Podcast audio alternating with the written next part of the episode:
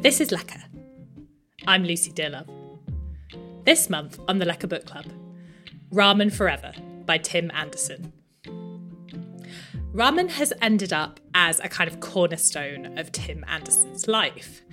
As he writes in the book Ramen Forever, it was originally his love of ramen that took him to live in Japan, which steered the course of his future in many ways, including that he met his wife there. Avid food TV watchers in the UK may also remember that ramen was at the heart of his MasterChef story when Tim won the series in 2011. Ramen was his winning main course in the final. He also previously ran a ramen restaurant in Brixton, which was called Nanban, opening in 2015 and it closed in 2021. But although he's now got five cookbooks already to his name, he's never written a book entirely about ramen before. Until now. There's a Mickey Mantle quote I read recently where I think he said something like, It's amazing to realize how little you know about the game you've been playing your whole life something like that. And and I really felt that writing the ramen book. I found this such an interesting conversation, not just about ramen, but also about the nature of cookbook writing and power dynamics within publishing. Tim spoke about his work and his approach to it with an honesty that I think is really generous, and I feel like I really got an insight in what it takes to write recipes for a living in the way that he does including that feeling that you might not have got something completely right when it goes off to print, or that someone else might have been better placed to write something that you agreed to. I'm really grateful to Tim for this because it made what I knew would be an interesting conversation anyway even more enjoyable, and I hope that you get a lot out of it too. And if nothing else, you'll be tempted to make that leftover Nando's ramen. I began by asking Tim about something that he opens Ramen Forever with what ramen is, but also what it isn't.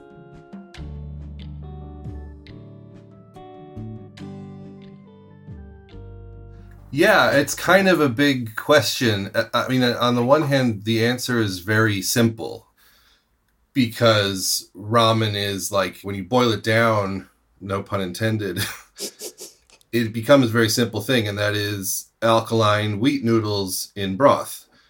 I used to also sort of add a a caveat to that, which is that it had to be a meat broth, just because that's what it sort of always traditionally has been, and that's what sets it apart, uh, especially from other kinds of traditional Japanese noodle soups. One of the things, anyway.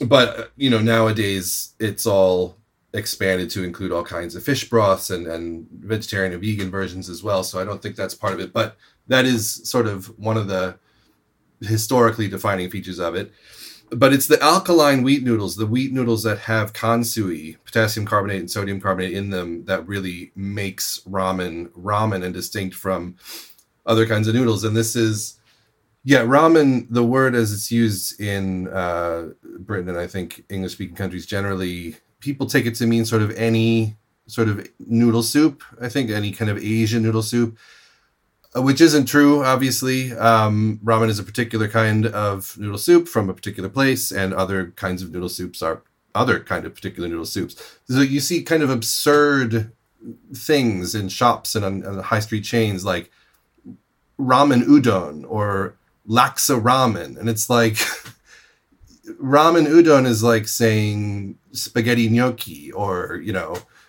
it, it just makes absolutely no sense if you know what these words mean if I have one thing that I want people to sort of take away from the book, it, it is actually just that. It's that ramen is ramen, and ramen has to have alkaline salts in it, kansui, or it isn't ramen. And for me, with ramen, there is something special and unique about the texture that you get in the noodles that does come from kansui. So it's not just a matter of me being pedantic. It is like sort of you know, ramen for me and a lot of people is a special thing, and that's what makes it special, or that's one of the things that makes it special.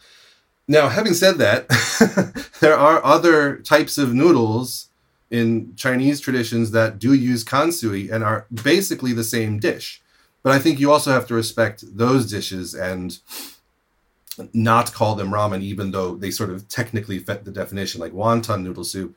Because I don't know enough about Chinese food culture to come up with a lot of examples, but wonton noodle soup is one that I know uses alkaline wheat noodles in a meat broth. You could say, oh, it's ramen, but really, I think when you do that, you're also sort of showing your hand as somebody who's not that familiar with that particular dish and you would never sort of conflate the two if you did know the difference. But you know also this definition is a little bit sort of unsatisfying because ramen has other elements beyond the noodles and the broth and that's the toppings the oils um, and the tare the seasoning. And all these things are important in sort of determining what is ramen and and um, complicating it and all these things have to be taken into consideration when you discuss sort of regional variations and sort of new modern variations which are also like have to be understood as as part of the definition of ramen it's not just wheat noodles in broth or, or alkaline wheat noodles in broth it is all of the variations that you get from that starting point as well. So it's simple, but it's also complicated, basically. Yeah, it's a big question to start with. Yeah, sorry. well, thank you for that. yeah, that's very interesting. And from what I understand and from what you write in the book, ramen is a big part of your life. It's a big part of your kind of personal, I guess, like story around food. How is it important to you? Can you remember the first time you ate it? I can't really remember the first time I ate it because I think for like a lot of people, the first time I ate it was would have been in, in its instant form. Growing up, we always had packets of Maruchan or or Sapporo Ichiban in the cupboard. They were just sort of like part of the fabric of Midwestern American food. Like everybody I knew ate instant ramen. They cost maybe 10 cents a pack back then. like they were incredibly cheap. They're one of the first things you learn to cook when you can't cook, like as a teenager.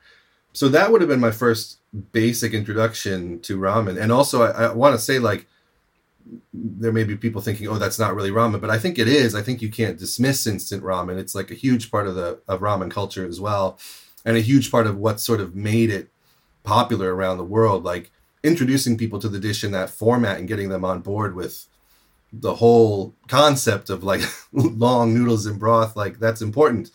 So that would have been the first time and i grew up eating those uh, and then when i went to college uh, i went to college in los angeles and that was partly because i was already interested in japanese food and i knew that there was a lot more to learn about there because of the Japanese diaspora population, and it's just much more established and diverse. So I started eating ramen in, in shops like in Little Tokyo in LA um, and on Sawtelle Boulevard, um, stuff like that. And it didn't really like hit me. Like I had a lot of sort of what I would now, I guess, I, I might sort of realize were just sort of this sounds mean, but they were just sort of like nothing special kinds of bowls. So I, I, they didn't really have much of an impact on me. But then there was a, a, a, night where I was out in Little Tokyo with a group of friends, and there were sort of too many of us, and we hadn't booked anywhere to eat. And we couldn't get anywhere, and there was this restaurant that we finally stumbled across called uh, Daikokuya, which is still there and very popular now. We would never have been able to get in there now, um, but they took us all in. there were like seven of us. It was ridiculous. We sat at the counter, and it was my first bowl of tonkotsu ramen, and I'd never had anything like it before. It was, you know, most of the ramen I'd had had like a kind of a thinner broth, a, a shio or a shoyu kind of old school Tokyo style broth. And this one was rich and porky and fatty. And it was just mesmerizing because it was about the broth, but it was also about the noodles. I think it was probably the first time I, I recognized that the noodles themselves were something special. Mm. And then it had all this contrast as you eat it because you get the pork belly, the chashu that sort of flakes apart, falls apart, and, and you slurp that up. And then you get a bit of pickled ginger, some spring onions, a bit of crunchy bean sprout, and it's just this sort of like really involving bowl of food. um, and that was sort of my ramen moment. That was that was really what kicked it off, and it really did kick it off. Like I, I went to Daikokuya probably on average every other week for it would have been two or three years until the time I left LA. We were regulars there, uh, me and my friends or, or, my girlfriend, and and um, they only really served one thing. so that's how that's how good it was. It just kind of kept me coming back just for that one particular thing. But you know, during this time, I also went to I, I, I applied for a research grant in 2005 or uh, 2004, something like that, to go and study noodles because I was already studying Japanese mm-hmm. history and culture. I majored in Japanese studies, and um, I, I put this pitch together, sort of studying the history of the different kind of noodle cultures in Japan soba, udon, ramen, and, and the differences between them and, and why they were established where they were. but anyway, I wound up focusing most of my research on the Shin Yokohama Ramen Museum, and and that trip was also like just this massive education in terms of how significant, how big the dish is, both in terms of sort of its its cultural impact and how how much of a sort of uh, nostalgic food it is for people in Japan, but also how really, really regional and diverse it is, and how you could live a whole a lifetime eating ramen every day and, and not ever reach the end of it, basically. What I'm really curious about is that it's obviously such an important dish to you. Well, you know, like I guess dish is maybe diminishing it slightly. Um, but this is your this is your sixth book. Yeah. Right? Yeah, something like that. Why did it take you so long to write a book about ramen? The publishers are running out of ideas. Not really. I'm like, just... finally, you can do it, Tim. You can do the ramen book. the funny thing is, um, that's a great question. So, my, my very first book, Nanban, is about the food of Kyushu and a little bit of Okinawa with some of my own sort of takes on that type of food and what I what I had been serving at pop-ups in London at the time. And there's a big chapter on ramen, but it's really quite basic. Like uh, at the time, I thought, oh, I, am publishing these recipes that are, you know, they're going to be great because it's going to showcase a little bit about the diversity of it, at least within Kyushu and the different styles there, champon and, and Kumamoto ramen and things like these, um, which are still some of my favorites but really like the, the, the recipes are too basic in that book. They, they weren't that well researched. They, there's not a lot of information on the almost no variation actually information on the variation in terms of tare and noodles in them. Um, it's a bit mm-hmm. too simplistic. It's a bit too uh, too much of an overview i guess. So it, it's not like i was sort of itching to do another ramen book for a long time but this this was a good opportunity to really dive deeper there's less of the regional variations, but more in terms of a sort of nuts and bolts understanding mm. of how those variations are made, basically, uh, in each element within them. But getting into the sort of you know why now side of it to answer that question is doing these books is has always been a, a collaboration, I guess you could say, between me and the publisher, and you know they have mostly, to be honest, been ideas that have come from my publisher, and they said, "We want to do this. Can you do it?" And I've said, mm. "Okay" or "No."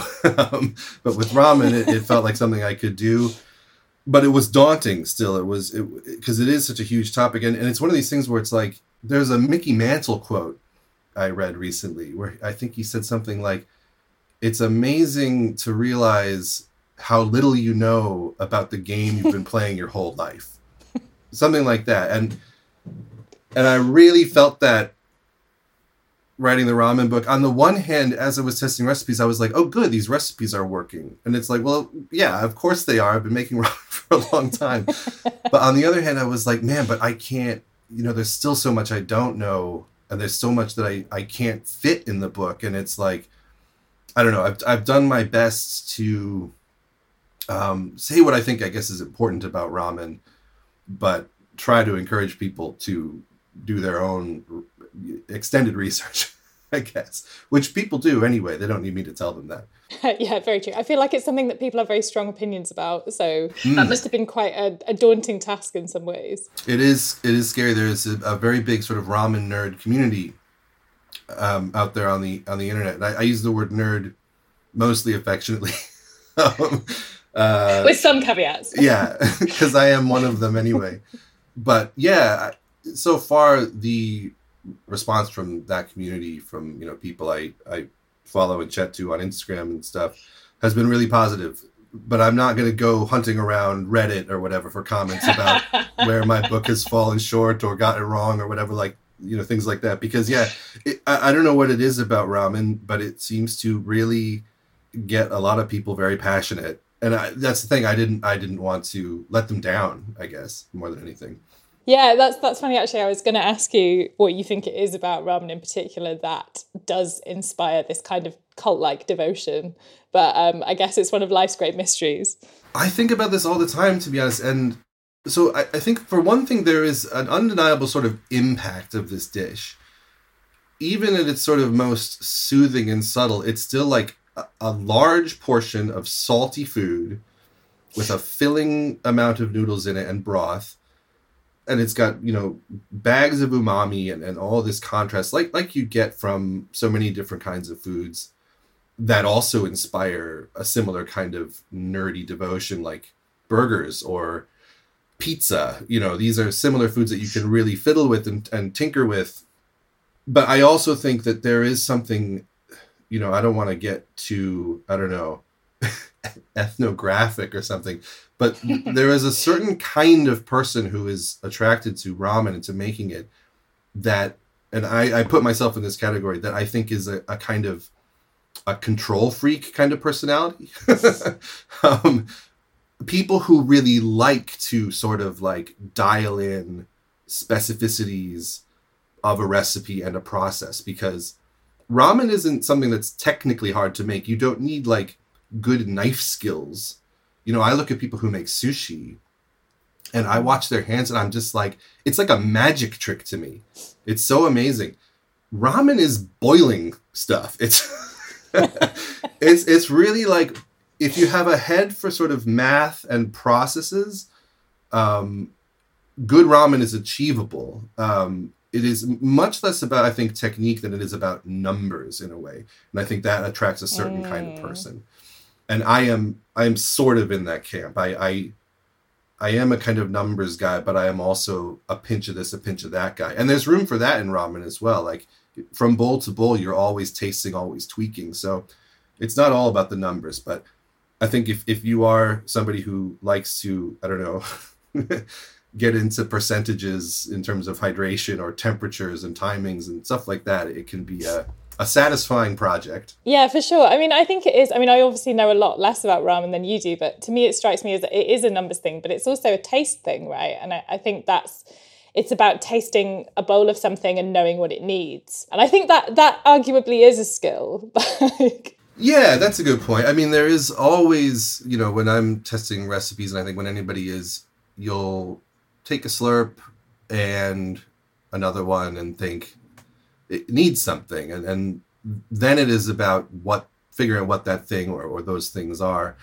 This is really important because i think a lot of people make ramen at home and they think oh it's not very good. And i think that anybody who makes ramen when they're first starting out including me have had this experience.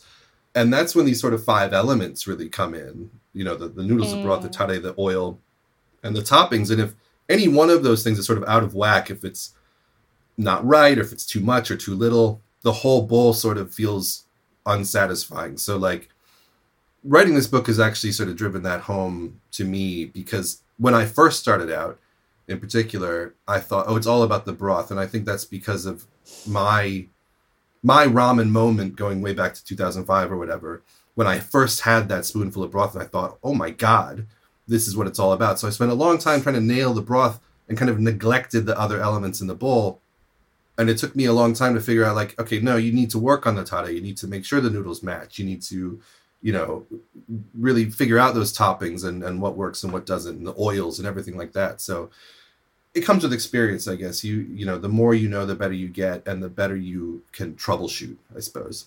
It makes sense with these five elements that you're talking about in regards to the way that you've structured the book but in in some ways it's quite an unusual structure for a recipe book because most of the actual what we would consider to be recipes where it's amounts of things that are going together to make something they're for elements of of the dishes rather than the dishes themselves which i guess is the nature of ramen but um yeah I, as i was kind of reading through it I, it did strike me as um yeah kind of intriguing in a way. Was did you know that's how you wanted to structure it the whole time? I did and now i have i have a little bit of regret in terms of not putting more recipes in there that you I can say, okay, here's a ramen that you can do start to finish in mm. X amount of time.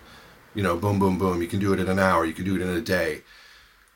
That's a purely commercial thought because I know that, you know, from experience and just from seeing what's out there, people want recipes that they can cook regularly. It's not that you can't cook ramen regularly, but it is a bit of a project you, you need a sort of solid two days to put together a bowl from scratch. And you know, I did a talk uh, at a bookshop in Bath where somebody was like, "Well, what can I? What recipe do you recommend from the book where you know that I can make like every day?" And I was like, uh, um, I was like, you well, can't. you can't. Well, what I've been telling people now is um, all of the elements have different uses outside of a bowl of ramen. Like the chashu recipes in particular, you could have those on a bowl of rice with some greens, and it'd be a great meal. The oils are great for roasting vegetables or dressing salads or all kinds of different things, making mayonnaises and dressings. Uh, and then there are ones that are sort of more standalone, like there's a whole chicken ramen recipe Mm. where you sort of you poach the chicken and that becomes your broth and your toppings, and you just add noodles basically. Uh, or my favorite one, one of my favorites, which is the leftover Nando's one, uh, leftover Nando's ramen, which sounds stupid, and it is, but it was surprisingly good. Otherwise, I wouldn't have put it in the book. So like, and then that kind of thing is there to show people like, you know, anything can be ramen, and you can once you know the basics, once you have good noodles and and understand seasoning in particular, anything can become ramen, and it doesn't necessarily have to be a big project and in fact, the book's being translated into German, and um, they don't have Nando's in Germany. So they were like, "What do we do?" And I, Ah. said, what we settled on was just like, well, basically, we can just tell people order any chicken from your favorite chicken shop, follow this process, season it up how you like it, and you'll have a pretty good bowl of ramen. And that's the truth, I think. So, yeah, I mean, if I, I don't know, like I said, like I, I, I, I want people to cook from it and I, I I always want it to not be too too nerdy, but unfortunately that's sort of the nature of the dish. And I've been describing the book as a as a one for serious beginners. Like I don't think it's Mm. it, it's not incredibly nerdy or, or detailed, not as much as it could be anyway. But having said that, like you have to be the kind of person who really wants to set the time aside to make a proper bowl. Yeah, for sure. I'd also just like to give kudos to the Nando's recipe for shouting out one of the underrated Nando's menu items, which is the chicken The livers. livers, the I best. love the Nando's chicken livers. Um, Thank you. Yeah, well, what I loved about the recipes that you've included for yeah the Nando's leftovers that you've um, that you've mentioned, and also the full English ramen and the uh, Wisconsin beer and cheese ramen. Yeah. Um, they're just really fun. Like they're, they're just like it feels very like funny to me, um, Yeah. and I found it quite surprising in a book that you know, as you're saying, this isn't a book for serious nerds, but it is a book that takes ramen seriously, and I really liked that that there was space for that element of humor like that. I kind of really appreciated that, and they seemed like really great recipes. I'm excited to try them. Thanks. I mean, this is sort of a, a sticking point as well. It's because there's a there is this urge with any kind of food, and I think you know ramen as well, which is to sort of be protective of some kind of idea of authenticity, which is a really tricky one with ramen because I, I do respect that, and I you know I will certainly like be unsatisfied if some kind of ramen doesn't certainly if it doesn't follow the rules i.e like it's made incorrectly it doesn't have the right noodles things like that.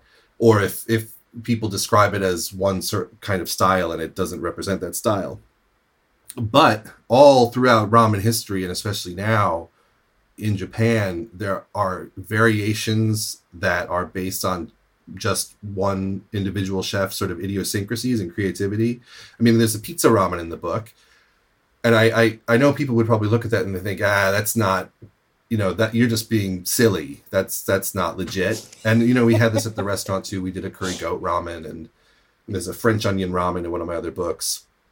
And I was just curious because when I make these things, I, I I they're done sort of in the spirit of this sort of creativity that you get in the ramen world in Japan, um, and that it's one of the things that makes it special.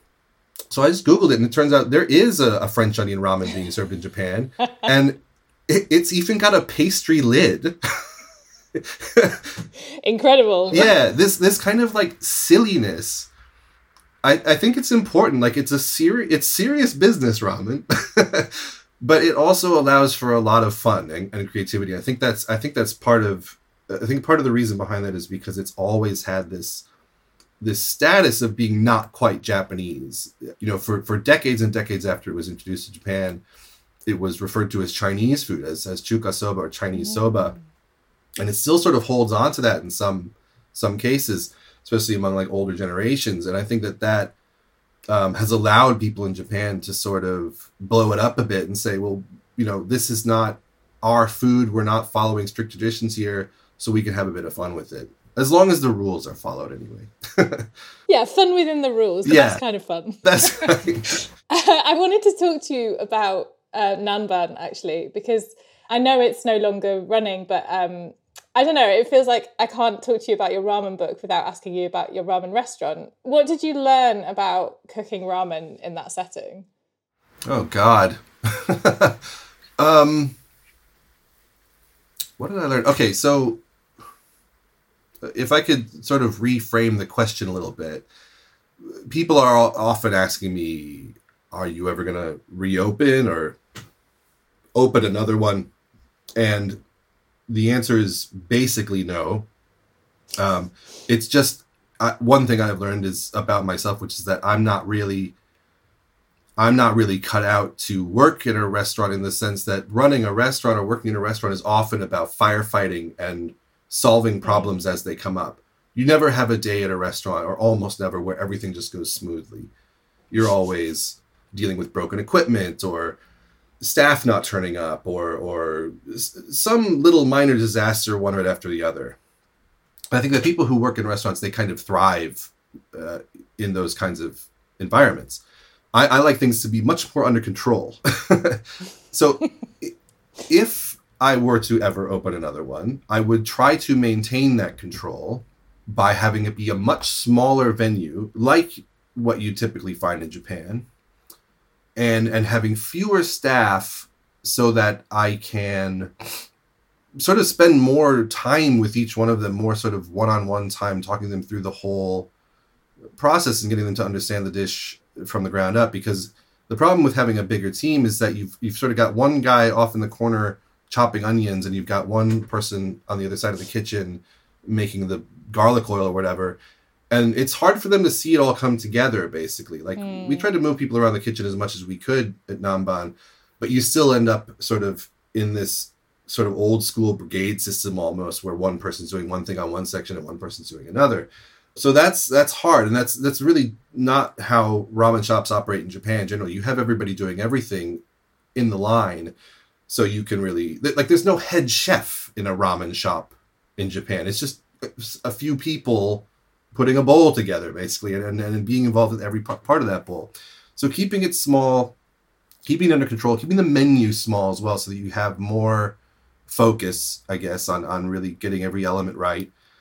This is what i would do if i were to do it again.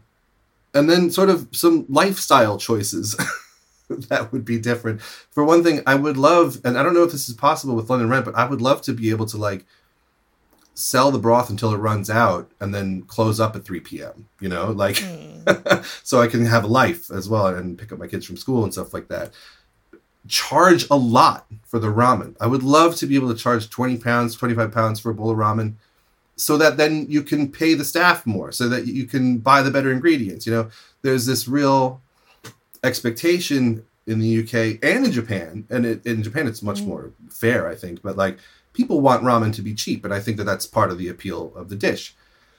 But it's expensive. Making ramen is like it's an expensive process. Like the, the, noodles that we get are, you know, 75p a portion sometimes. The broth itself can cost a pound with the amount of bones that go into it. You've got the toppings and everything. And then of course the staff and the rent and it's it's it's not cheap. And nowadays sort of the going rate for ramen in London is probably around 15 pounds, which I think is fair, absolutely fair, but I think it actually probably should be more just uh, to make a, a, more sustainable business basically. So yeah sorry i don't know if that answers your question but um no I, I, think it does answer your question. I think i actually i actually misphrased the question slightly which was what have you learned from cooking ramen in that setting? Not what have you learned about it which i think is slightly different. So i think you did actually answer the question that i meant to ask. Right. So, so that's great. We both got there. Um okay. that, yeah that's really in that's so interesting because i think something that really yeah something that really came to me when i was reading the book was that um it seems unbelievable that a bowl of ramen could cost as like less than 20 pounds when you consider the work that goes into it. So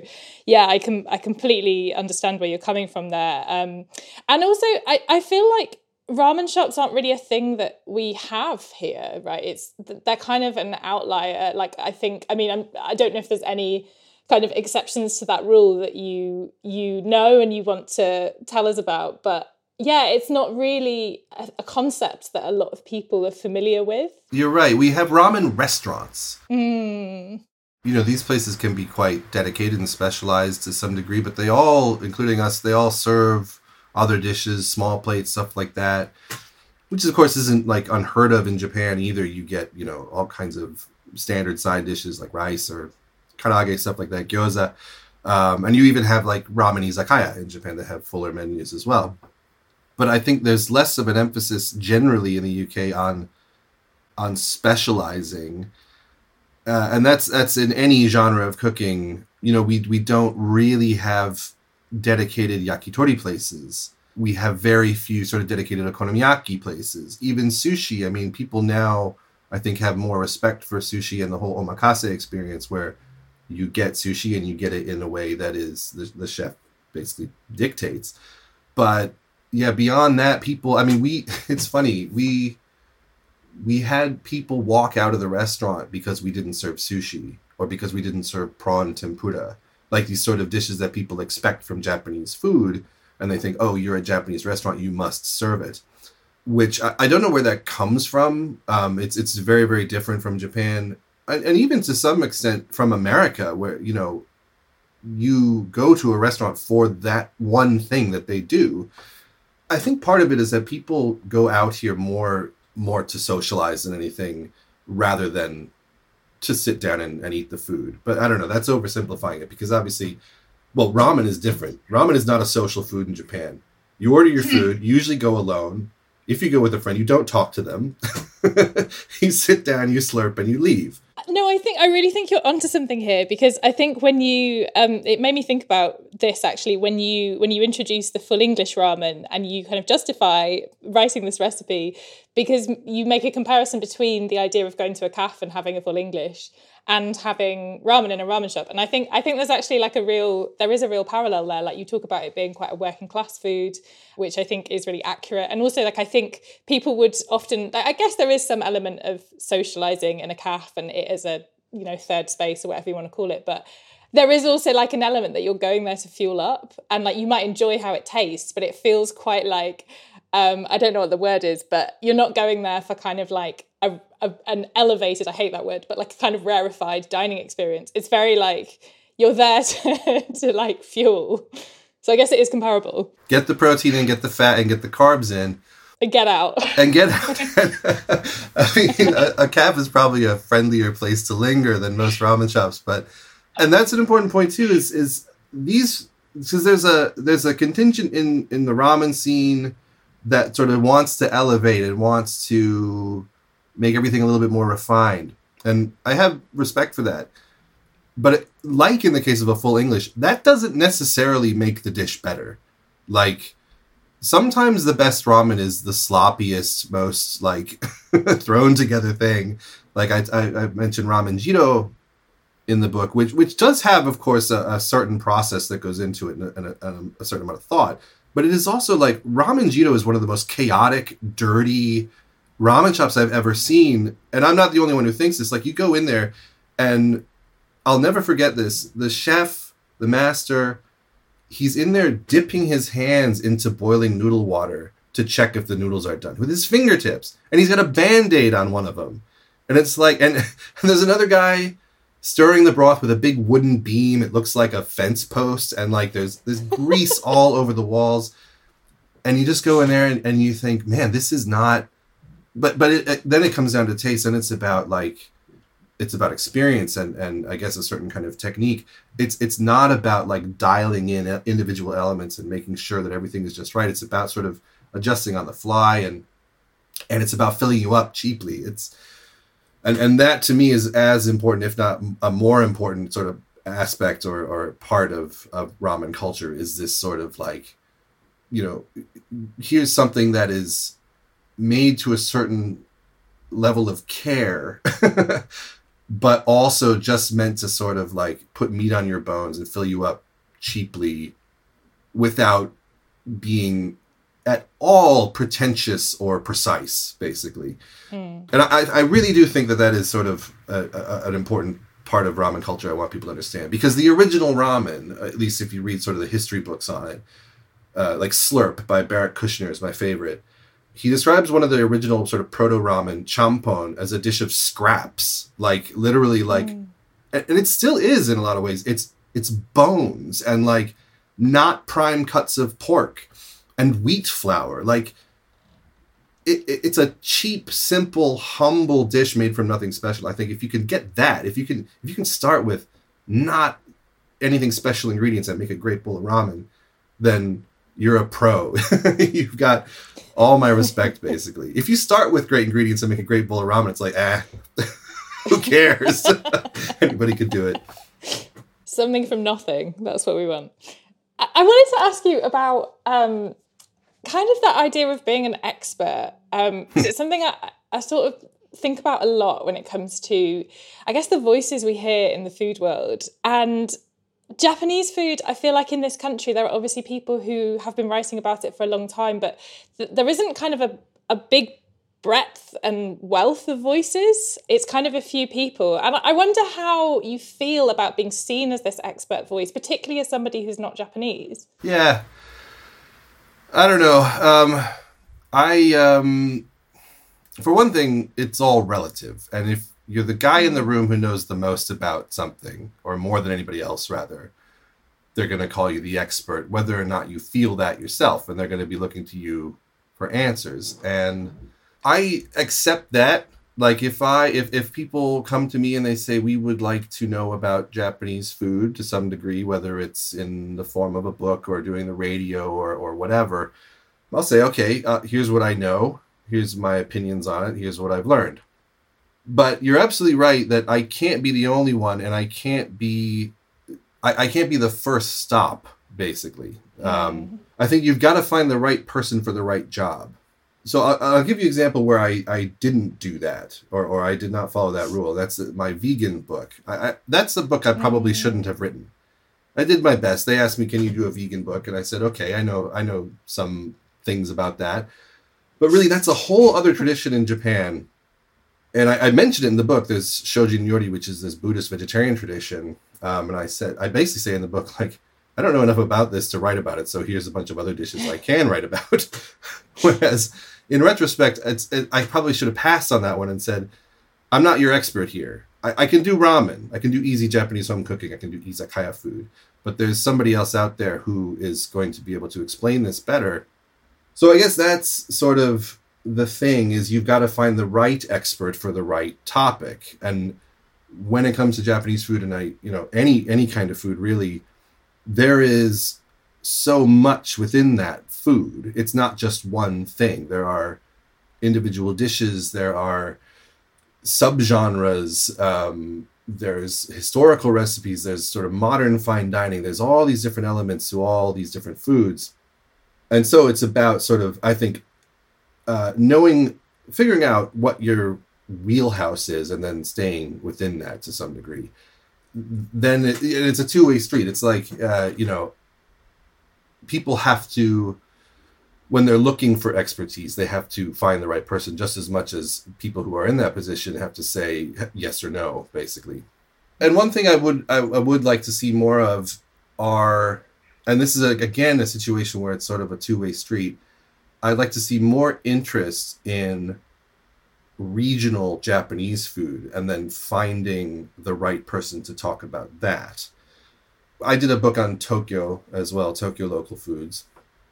And then the topic came up at the publisher. It's like, okay, well, what about Kyoto? What about Osaka? What about Okinawa? All these other kind of regions. Like, yeah, absolutely, somebody should do these books, but not me. And also, mm the demand has to be there. That's a commercial consideration, but like, you know, would a book on on Kyoto food sell? I don't I don't know, but if it does, then absolutely it should be done, and and it should be somebody who really knows that cuisine well to do it.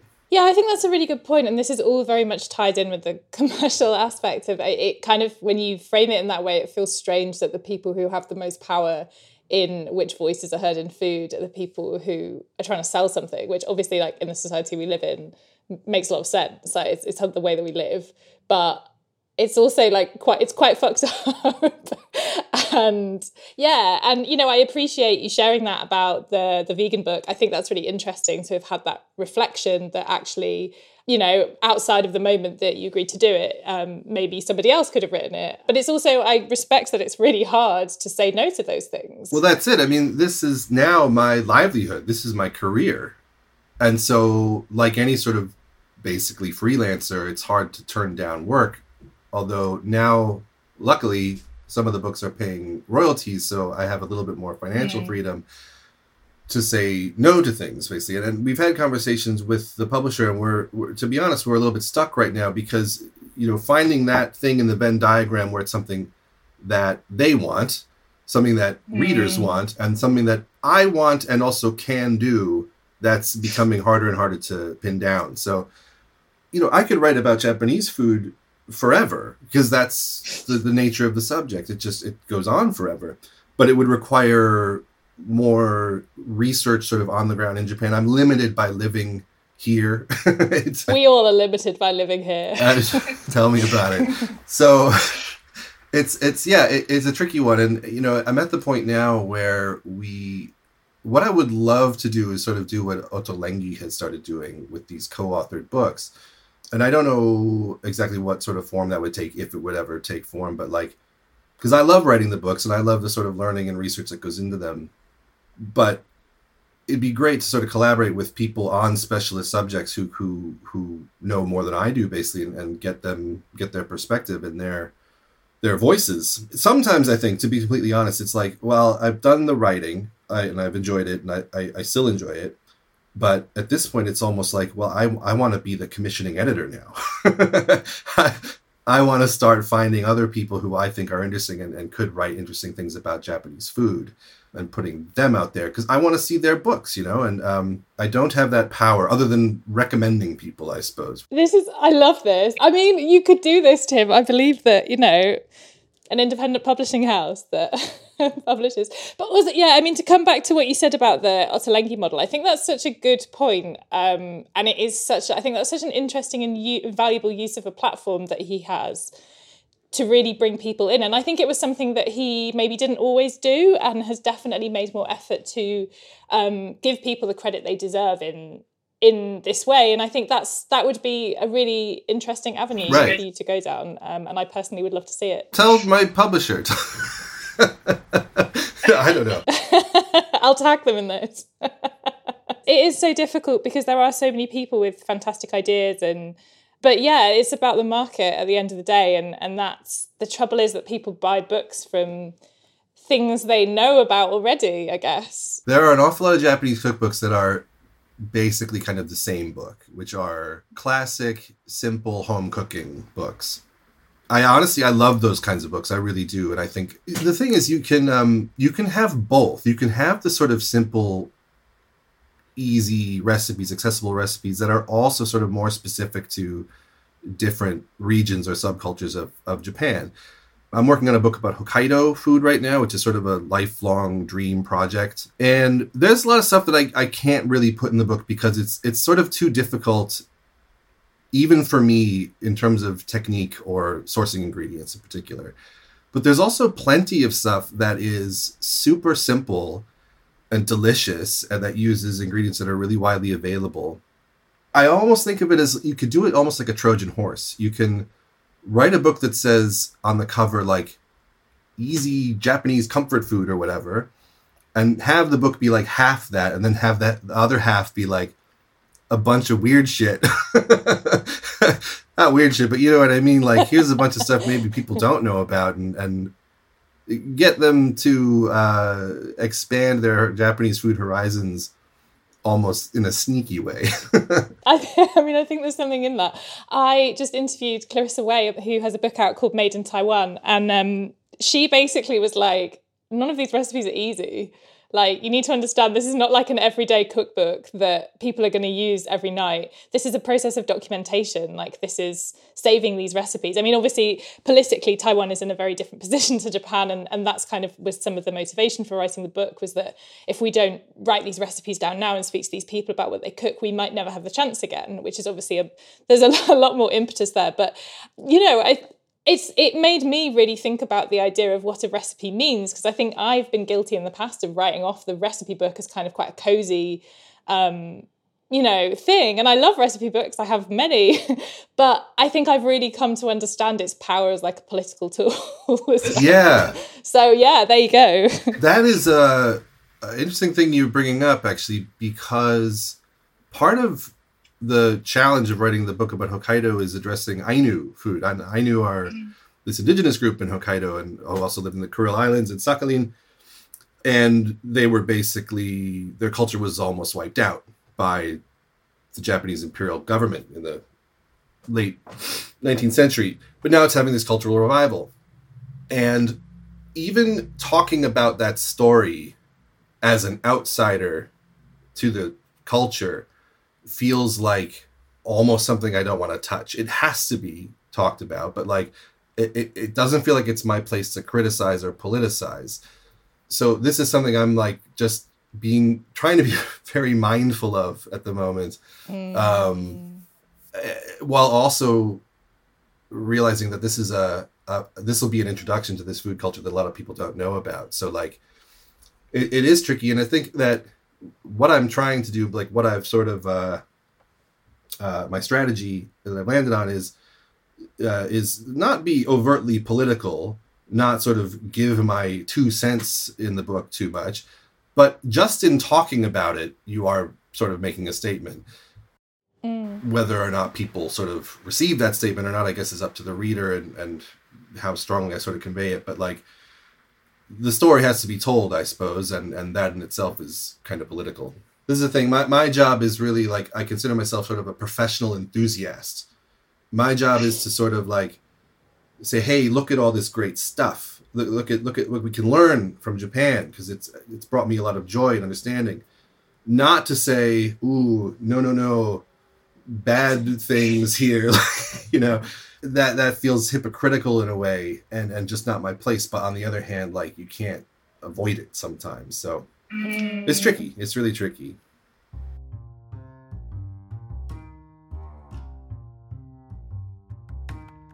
The the sort of main tension in the book i guess is and, and i think this is a tension in ramen making ramen generally is the sort of the balance between doing something properly and sort of by the books and nailing the basics and also making it your own.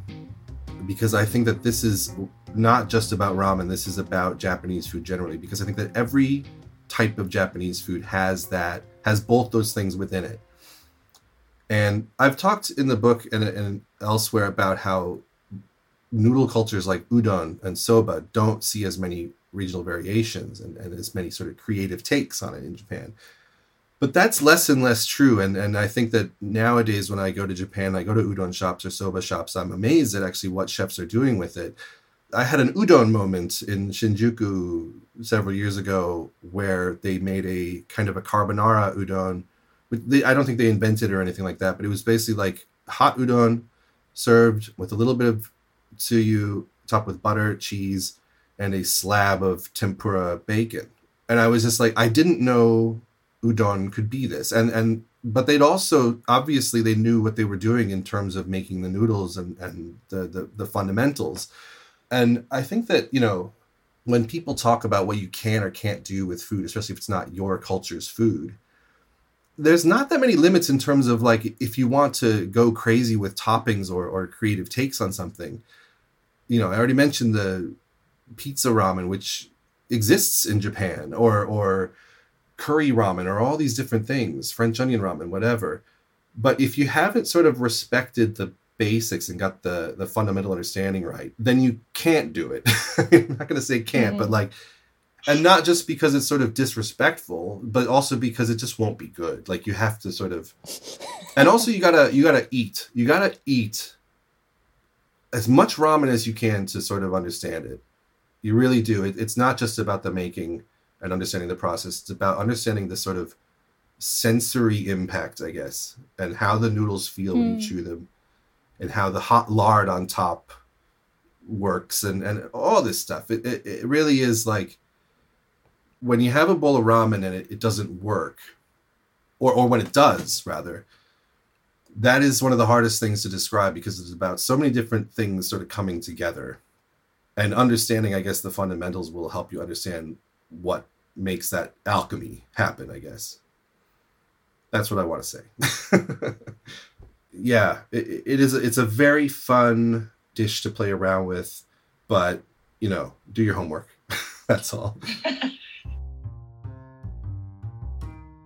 Lecker is hosted and produced by me, Lucy Dearlove.